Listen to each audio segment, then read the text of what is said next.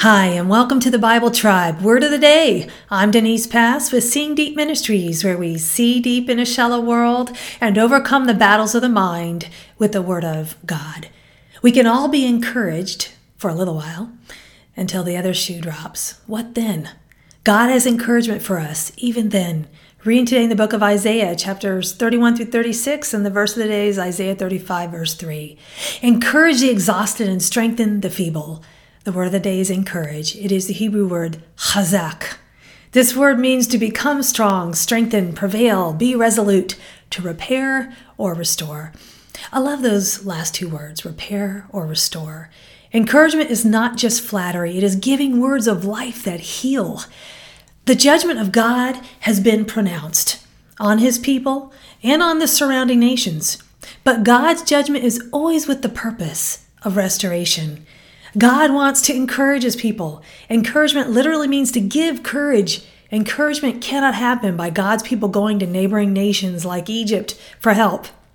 Encouragement happens when we follow God and go to God for help and look at what an encouragement God has for us. The progressive revelation of Scripture points us all to this encouragement. Our Savior has come to restore us.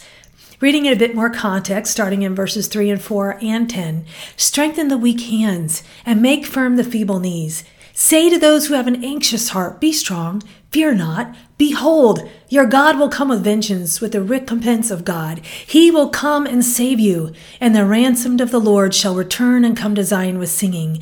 Everlasting joy shall be upon their heads. They shall obtain gladness and joy, and sorrow and sighing shall flee away. This world leaves us struggling and in need of help. We can lose our courage to rise up and face the troubles of this life. When we look for salvation from others or from things, we will not be encouraged.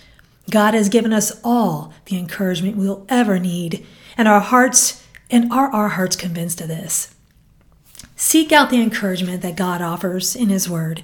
Bring your discouragement to God and examine it in light of God's promises. Pursue biblical encouragement, not empty temporary encouragement of this world.